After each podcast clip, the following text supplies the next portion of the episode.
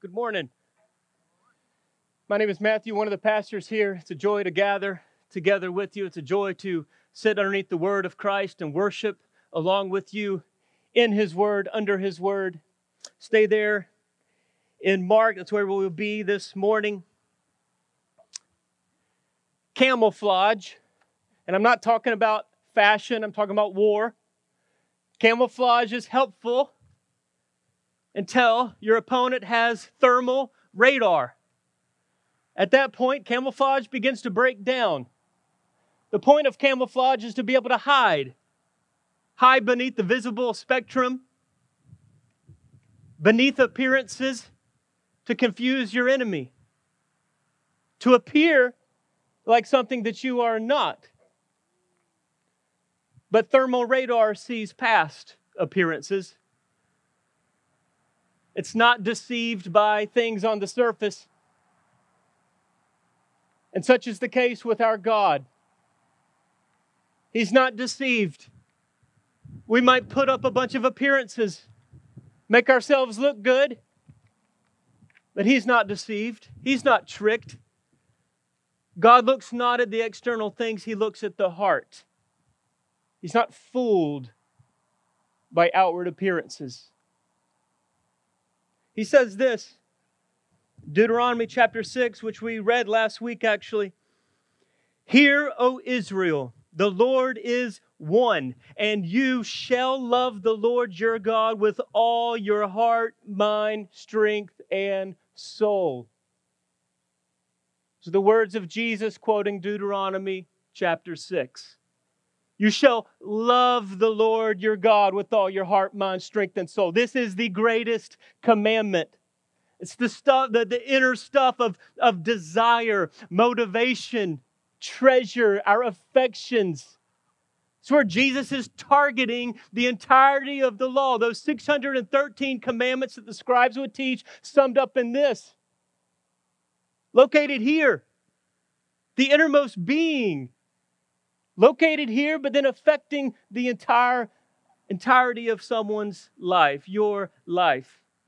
This is what's commanded. This is what we are held accountable to and for. In our text today, we're seeing two very different pictures of religion.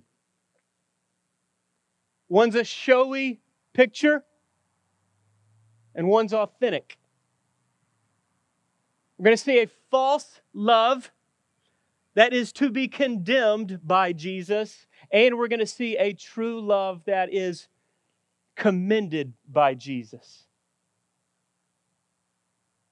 And we have to ask ourselves at the outset where do we find ourselves?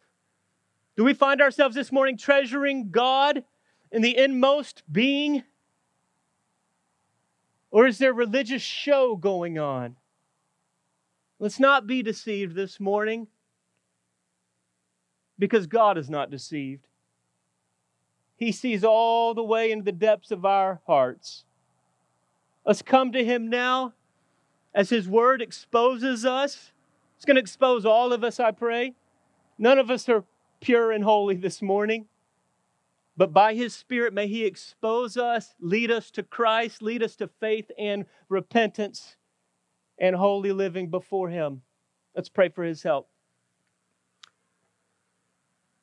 Heavenly Father, this is your moment. You own this slice of time over the next 30 minutes and in the entirety of our service, God, it belongs to you. Our lives belong to you. This word is yours. We pray, God, merciful, sovereign, God, to open up our eyes and our hearts to see your, your word and to respond appropriately, appropriately to it this morning. That we may see our sin, but God, even more so, that we would see our Savior and we would be drawn into worship of Jesus, your Son. That we as individuals and we as a church would be transformed into His likeness. That we might receive a hard word this morning. We might have to do some tough repentance, but that repentance leads us into the joy and the freedom of the gospel of being your sons and daughters who don't hang their heads in shame, but rejoice in affection and eternal favor that's been placed upon us. God, take advantage of this moment for the glory of your Son and for the extension of your mission in the world. It's in your name we pray. Amen. So, first, we see this picture of a false love that is to be condemned. Verse 35 And Jesus taught in the temple, and he said, How can the scribes say that the Christ is the son of David? Because David himself in the Holy Spirit declared, The Lord said to my Lord, Sit at my right hand until I put your enemies under your feet. David himself calls him Lord, so how is he his son?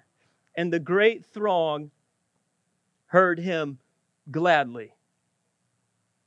To love God with all our heart, mind, strength, and soul means that we first need to know God. It's impossible to love a God that you do not know. We worship God according to knowledge. So you need to know some things about God. We need to know things about God. And how does God give us information about Himself? Well, certainly we might see some things in creation His power, His creativity. There's nothing in creation that tells about His covenant keeping, steadfast love, His grace, and His mercy. We can't learn in any authoritative sense about God by staring at a tree.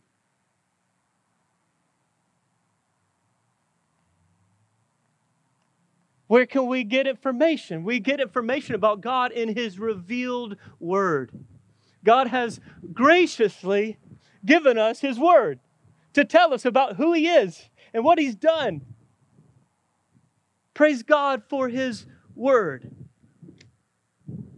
We must know God, and the only way to know Him is through the Scriptures. Because the deal is, if we're not worshiping the God of the Scriptures, then we're not worshiping God. We're worshiping something in our imagination of a false God, a demon, something created, not the one who's uncreated. All of this climaxes in the person of Jesus Christ. That's what the entirety of, of all the scriptures are pointing us to. God is revealing himself through Jesus Christ, through the Holy Scriptures. Hebrews chapter 1, verse 3 says, Jesus is the exact imprint of his nature, the, the glory of his radiance is the person Jesus. You want to behold the glory of God and all of his beauty and perfection and magnificence. You want to know exactly who God is? You look at Jesus.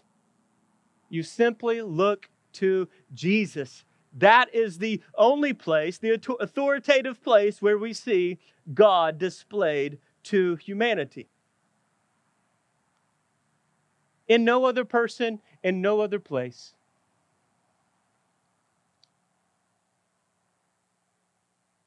How we view Jesus is how we view God.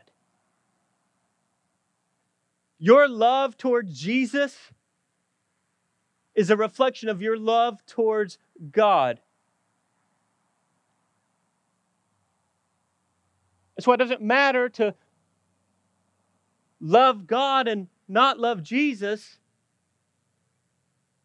That's condemnable. There's a lot of religions that claim that they worship God.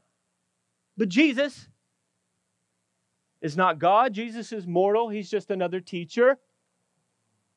All paths lead to God, right? As long as you're sincere, genuine, choose whatever road you want to go down, choose whatever God you want to worship. No. It's what the world might say to you, but that's not what the Bible says. Bible says you must worship Jesus. If you care about worshiping God, you must worship Jesus. And this is the flaw, this is the critical error that the scribes had made.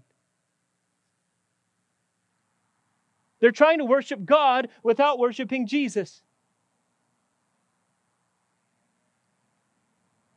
Jesus exposes their teaching.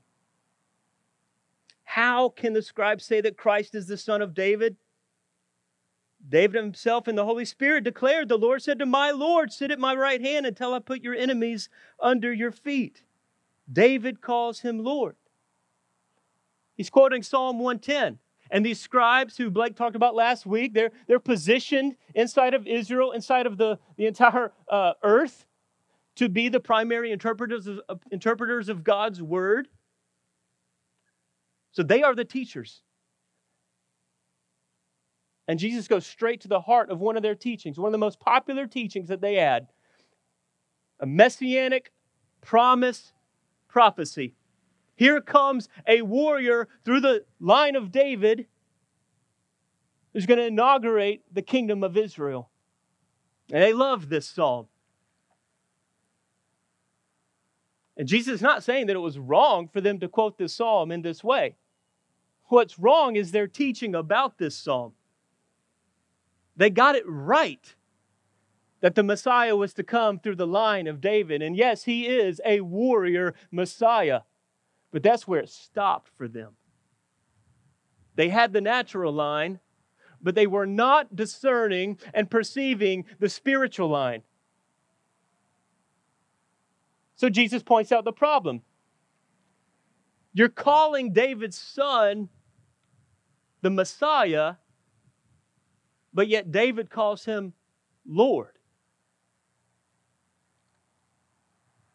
So, in their understanding, a son of David would be not as great as David.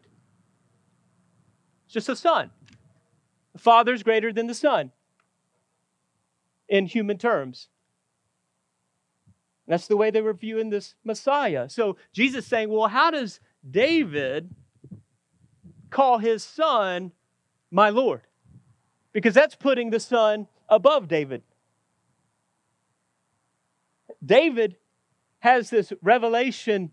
He's looking into the Godhead and he sees my God or God speaking to my God. It's a beautiful passage. The Lord is saying to my Lord, Yahweh is saying to my Lord. David sees something here.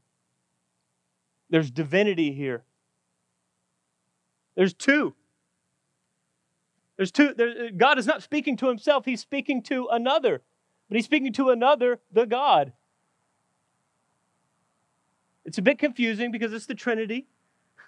And we can get lost in this, but he's speaking to God's sovereign representative, the Christ, Jesus. And so the scribes were missing. They were seeing him in human terms, they were failing to see his divine terms. And he's both. Jesus is the Son of David, and the Son of David is the Son of God.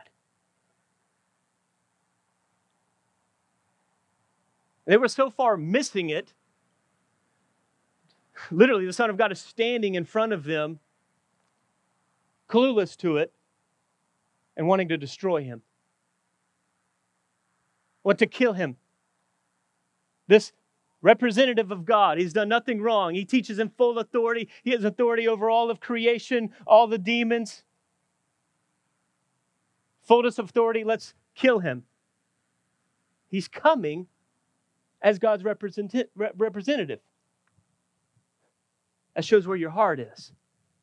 You don't like Jesus, you don't like God. You don't like the things that Jesus does, we don't like the things that God does. You don't like the things that Jesus says, you don't like the things that God says. You don't like the things that Jesus stands for, his view of marriage or holiness, then you don't like the things that God stands for.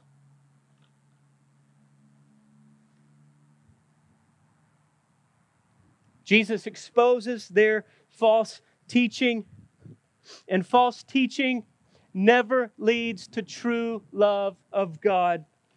He continues to expose them. Verse 38 And in his teaching, he said, Beware of the scribes who like to walk around in long robes and like greetings in the marketplaces and have the best seats in the synagogues and places of honor at feasts who devour widows' houses and for a pretense make long prayers. they will receive the greater condemnation. Why are the scribes in danger? Because they are acting like they love God when they don't. Or uh, not, not sorry, they are in danger and they are a threat. They are a danger. They're leading people astray, and not only their teaching, but in their behavior. That's dangerous. It's dangerous to appear one way and to be another way. Especially in matters of religion and spirituality and teaching, souls are at stake. Eternity is at stake. So it matters. Big time. And what's going on with these scribes? Jesus calls them out. They don't love me, obviously. They don't love God. They don't love me, his representative. What do they love? They love their long tassels hanging off of their body, like to just walk around. Just walk around with these big robes on and just look at me. Everybody, look at me. I'm something special. I'm different from everybody else. I wear these fancy clothes. They like to walk around. Just walk around. Be seen. Wear these clothes. And then when they go to the marketplaces, they like to be greeted. Somebody, somebody greet me. Can't just go pick up my veggies at Harris Teeter and go home and nobody talk to me. I'm definitely not going to do the express lane. I'm not going to have them deliver packages to my doorstep. I'm going to go there so somebody can greet me. Tell me how awesome I am. One of the greetings might have been that they would actually literally get like a kiss on the hand, something to just show, hey, you're special. That goes on. Jesus goes on. They, they love certain seats in the synagogue and at feasts, in the religious spheres and in the party spheres. Give me the best seats. That's where I, that's where I belong, they would say. How, how dare I be a commoner, sit somewhere beyond, you know, out in the crowd? Be up front, have the best seat. All eyes on me. Make me look great and feel great.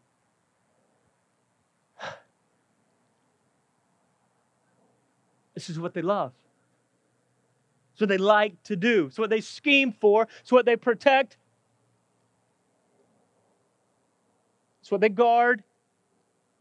And that's what they get upset about when it's threatened.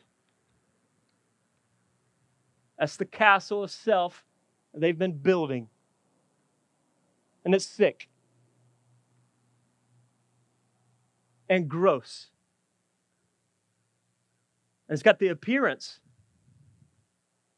of religion. Self absorption is bad enough when it's just between you and God. I mean, I know in some sense we never sin alone, sin always affects the community. Yes, it's true. But then there's an overt sense that sin directly impacts the community. So Jesus goes on. I think the evil is it's next level. because you're directly impacting other people as they devour widows' homes. And for pretense, make long prayers. Devour. They treat widows like prey to be consumed. What's going on here is you have, you have, a, you have a widow, right? Through the scriptures, we see widows and orphans are the most vulnerable in this society, the, by far the most vulnerable, helpless people in the community to be cared for. To extend God's mercy to people like widows who don't have anything. This widow grieving the loss of her spouse. And then they would show up to this widow and weasel up to her, and they'd come in all this religious garb. And the pretense prayers here, it, it may be very well connected to the actual engagement with the widow. Maybe these pretense prayers are more broad, but so you come here, certainly they would be here for pretense, and they would counsel this widow and pray with this widow. And here's what you need to do. If you really love God, you need to sell your house and give all the proceeds to us. Or donate your house to the religious folks like us. That's what you need to do. So they would devour the widow's home, not protect her, not extend mercy to her, but abuse her and rob her and do it in the name of God.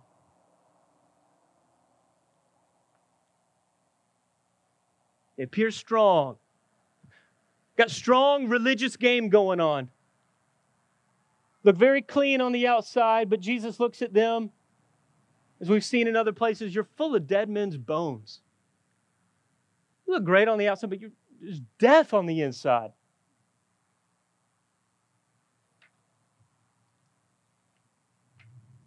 he says they will receive the greater condemnation. Teachers of the law receive greater condemnation. They're not escaping. They're not fooling. They're fooling people. They're not fooling God.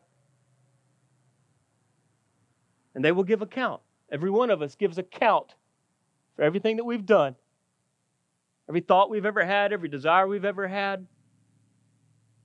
And before we throw stones at these scribes, let us consider ourselves. Spiritual show, a disconnect between the heart and then what we see. Things that we post online, things that we say, and we know in private we're different than our public reputation. And yet we strive to keep our reputation. And these, there becomes a gap here, a gap between the heart and our life lived in the public. And we try to hide and we try to deceive one another, but we can't deceive God. Where do you need to repent this morning of religion taking over your life. It's not authentic, it's not driven from a heart of love. There's show involved. We just like to check off the list and look good. Come to a service, come to a Bible study, and look good. Self absorption. It's a false love that Jesus calls out here, and it's to be condemned. But next, we see a picture of true love that is to be commended. Let's take a look at that, verse 41. And he sat down opposite the treasury and watched the people putting money into the offering box. Many rich people put in large sums, and a poor widow came and put in two small, small copper coins, which make a penny. And he called his disciples to him and said to them, Truly I say to you, this poor widow has put in more than all those who are contributing to the offering box, for they contributed out of their abundance. But she, out of her poverty, has put in everything she had, all she had to live on. So Jesus is at the temple, and this scene gives us a contrast picture to the scribes. And he's there and he's watching people are coming and the, the very public offering boxes that you could come and donate your wealth to the temple. And it's a very normal scene. You've got rich people coming in, and you can tell that they're rich by probably the way that they're dressed. Jesus is omniscient, but everybody would have just seen this. Rich people dropping in coins. Might have been making a show for it, lots of coins, you know, break up the dollar into not the stuff that folds. We need the stuff that makes noises, that goes into the offering place. Everybody can hear it. Four quarters is better than a dollar to give into a offering box. Regardless if there's show going on, it was just normal. Rich people giving in coins, and poor people would show up and they would drop in something small. And everybody watching these things, it would have been very normal. You wouldn't, uh, you wouldn't write a blog about this. Very normal. Rich people giving lots of money, poor people giving little bits of money. But to Jesus, something catches his eye. While no one else sees anything unusual going on, something very unusual is going on to Jesus' eye. In fact, it is spectacular in the eyes of Jesus. I think he has a little moment. He might give a little fist pump to his Father in heaven right here. Yes. Look at that. Do you see that, Daddy? You see what that widow just did? Awesome moment for Jesus. So awesome. He's, like, I can't miss this. I can't miss this moment. This is a teachable moment. He whistles over to his crew. Come here, guys. Can't miss this moment. Sit down. Let me teach you. Let me tell you what has just happened. You're not going to believe this. Guys, this widow has just put in more money than everyone else, possibly even combined. And if you're them, you're going, what? What Jesus? I mean, you're scratching your head here. You probably they probably turn to each other and be like, I know the guy can teach the word of God, but I mean mathematics, I don't I don't know if that's his jam. Surely you're missing something, Jesus, or you're out of your mind. Well, go on to explain. And explain he does. He gives us the reason. For they all contributed out of their abundance, but she, out of her poverty, has put in everything she had, all she had to live on. Jesus is giving generosity a new metric. He knows exactly what he's talking about. Generosity is measured not by the impact on your bank account, but on the impact of yourself. Love, devotion. How, how, how is that displayed in the act of giving? Like R.C. Sproul was saying in his commentary, it's not what you give, it's how you give. you got all these rich people, they're giving a lot of money, but they're just, in terms of cost or sacrifice, minimal at best. They're given out of the far overflow. Even though it's probably pretty showy, draw a lot of heads. Oh, wow, look how much money you're giving. And you got this widow. Jesus reiterates, she gave everything she had, all she had to live on. She's walking out of the temple with nothing.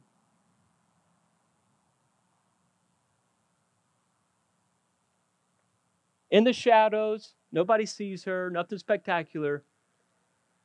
But she's, Jesus is saying the cost to her, she gave everything. She gave everything. And that's what Jesus highlights. The world overlooking it, but in Jesus' eyes, she's in the spotlight. R.C. Sproul also mentioned she now becomes the most famous donor in history. We're all reading about it right now. Don't know her name, but she is famous for this donation. Beautiful, marvelous in the eyes of God.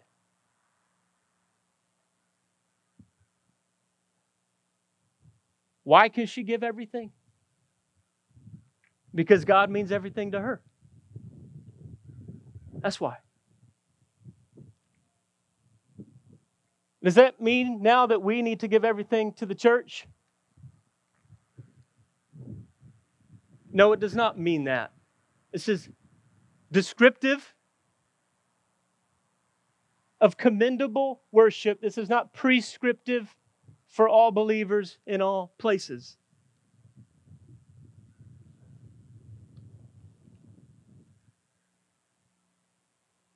We have other godly responsibilities like taking care of our families and our children that are biblical and godly to do. But the heart of this, the heart of this giving, this act of worship, we must take to heart. This principle we must take to heart. Learn from her. She's giving everything at great cost to herself. How sacrificial is our giving? To others, to the church? How sacrificial is it? Are we giving out of the complete overflow? And, and, and it's not to draw a, a legalistic line somewhere, it's just that you're displaying love to God. This is how much you mean to me, God. I'm, I'm giving of my finances. Finances in the Bible are so near and dear to our hearts as humans. Jesus talks about more about finances than he does in he- heaven or hell. It's just so rooted here. So, how we deal with finances is a big deal. How sacrificial is our giving? And what does that mean about our hearts, our view of God, our enjoyment of God, what God means to us? Where we're placing our trust, where we're placing our affection. What does it mean? What are we doing?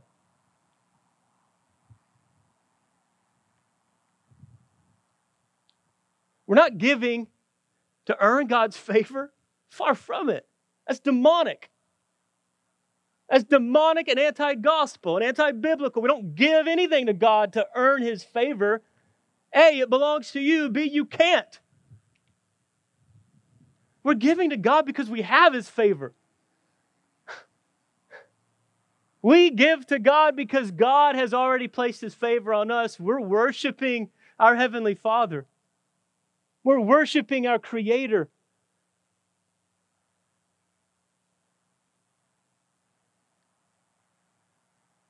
And this is much broader than finances. It's about our life, our heart, our being. God does not just want our finances. We've been talking about that. He wants our hearts, our lives.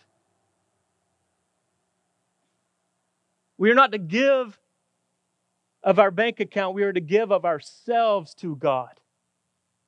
That's the greater lesson that Jesus is teaching his disciples, right? He's been talking to them about true greatness and what does it mean to, to seek real greatness in the eyes of God. And he's showing them, hey, this, this widow right here, guys, this is greatness.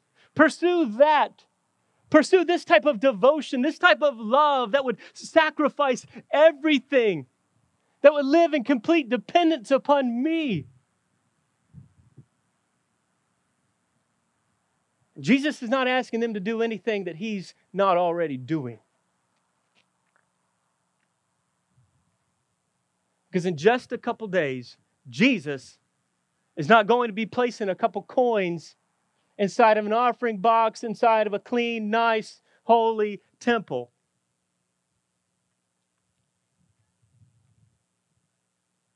He's going to be dropping his body on a cross outside the city gates.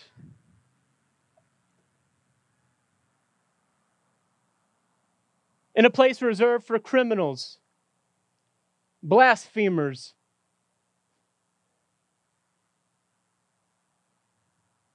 It's not coins going into the offering box, it's blood running down a cross.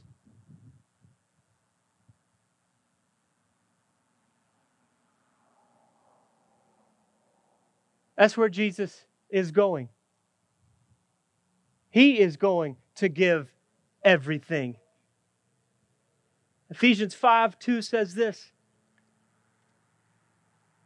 Be imitators of God as beloved children and walk in love as God loved us, as Christ loved us and gave himself up for us a fragrant offering and sacrifice to God. As Christ loved us and gave himself up for us, a fragrant offering and sacrifice to God. That is an act of worship, an act of complete surrender and devotion and love. As that blood is coming down and that sacrifice on that altar, an aroma is going up to heaven that is pleasing to God. Commendable love and worship that the Father delights in. This is pure worship, pure love, a pure sacrifice. There will never be an act of devotion like this ever again. Never was, never will be. This is a perfect sacrifice. He gave it all. And what he gave was perfect.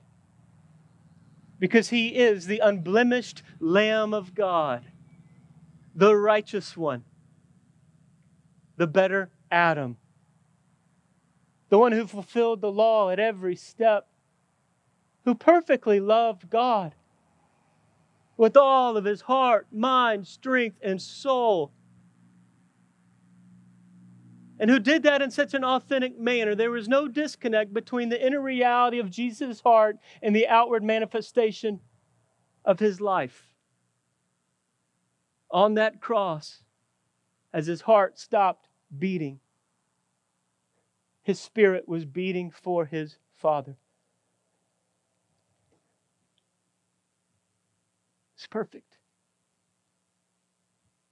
And it was not just for his Father, it was for us as well. As Christ loved us and gave himself up for us, for wretched, self lovers, so consumed with ourselves so at odds with God and His will and His heart. We've all sinned and fallen short of this command. We don't hang our heads this morning in shame. This is why Jesus died. This is why He came. He came to die for us who would agree and say, Yes, you know what? You're right, God. You're right, Jesus. I have not loved God with all my heart, mind, strength, and soul, and not with my finances. And Jesus says, That's okay. That's why I have come. I have come for you. Jesus actually would rejoice if you would agree with that. Otherwise, you're, you're spitting on his sacrifice. And we get that, it frees us up. We are a free people, church.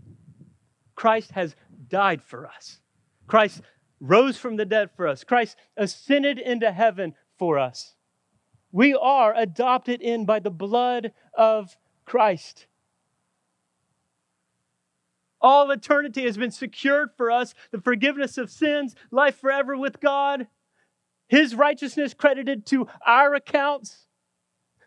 God no longer ever to be feared, but a Father to be eternally delighted in. How much does God the Father love God the Son? What would you say? He loves him a lot. He's perfect. His love for the Son is infinite and pure and holy. You know what the Bible declares about us in the gospel? Is that if we are in the Son, that's how much God loves you. The same affection the Father has on the Son is the same affection the Father has on you this morning.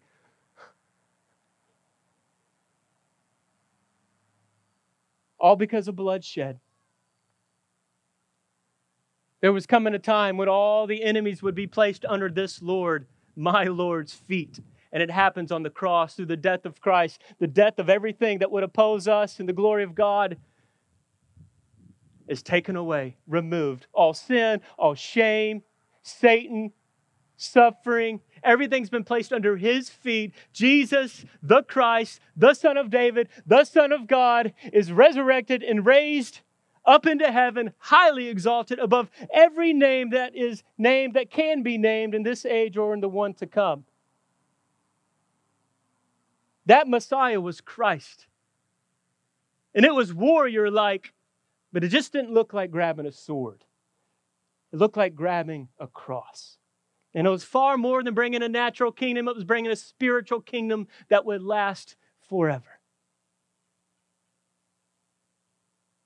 Why can we give everything to God?